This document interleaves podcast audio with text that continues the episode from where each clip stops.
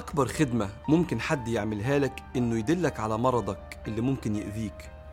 والخدمة الأكبر إنه يوصف لك الدواء. والطبيب الأعظم والعالم الأكبر بنفوس الناس وهو المعلم صلى الله عليه وسلم قال بدقة ألا أدلكم على دائكم ودوائكم؟ ألا إن داءكم الذنوب ودواؤكم الاستغفار؟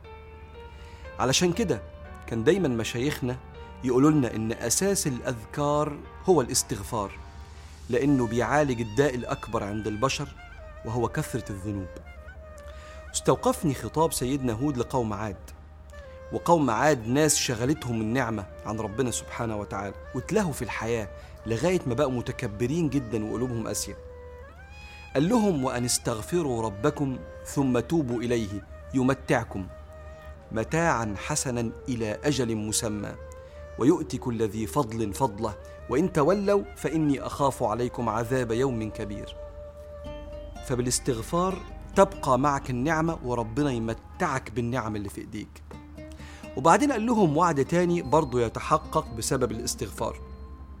قال ويا قوم استغفروا ربكم ثم توبوا إليه يرسل السماء عليكم مدرارا ويزدكم قوة إلى قوتكم.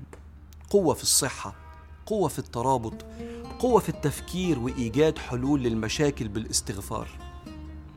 يرسل السماء عليكم مدرارا السماء كناية عن العطاء الرباني والمدد الرحماني.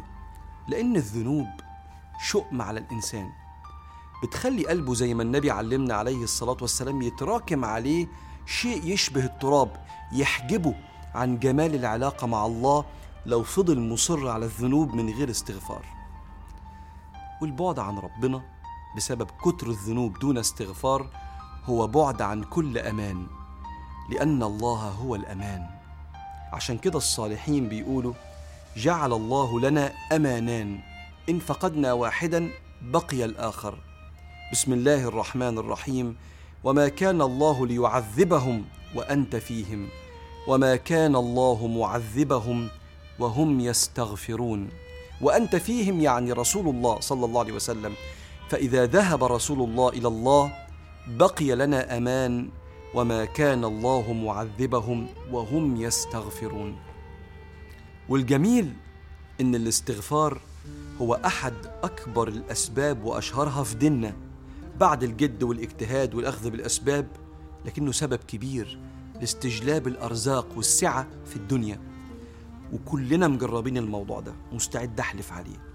أن كثرة الاستغفار تجلب الأرزاق. مش بس أرزاق المال ده حتى الأرزاق النفسية من السعادة وراحة البال. في سنن أبي داود من حديث ابن عباس قال صلى الله عليه وسلم من لزم الاستغفار جعل الله له من كل ضيق مخرجا ومن كل هم فرجا. ورزقه الله من حيث لا يحتسب.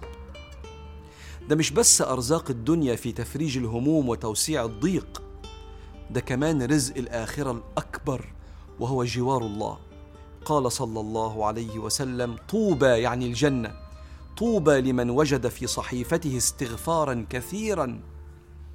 فما تستغربش إن سيدنا رسول الله صلى الله عليه وآله وسلم الصحابة تسمع له في كل مجلس سبعين مرة بيستغفر. فاحنا أولى بكثرة الاستغفار فتعالوا نتفق. تعالوا نتفق نستغفر 100 مرة الصبح و100 مرة بالليل وانت رايح شغلك أو دراستك وانت راجع من شغلك أو دراستك. استغفار 100 مرة ما ياخدش 3 4 دقايق. واظب. وتعالوا نتفق بعد كل خطأ تدرك إنك أنت أخطأته تستغفر ولو عشر مرات من نظرة غلط أو كلمة قلتيها وانت مش راضي عنها استغفر. حتى يعم الاستغفار ويغرق ذنوبنا. فتعالوا نتفق على ملازمة الاستغفار لأنه الأمان الباقي للجميع. فاللهم يسر علينا يا رب الاستغفار وألهمنا ذكرك على كل حال يا عزيز يا غفار.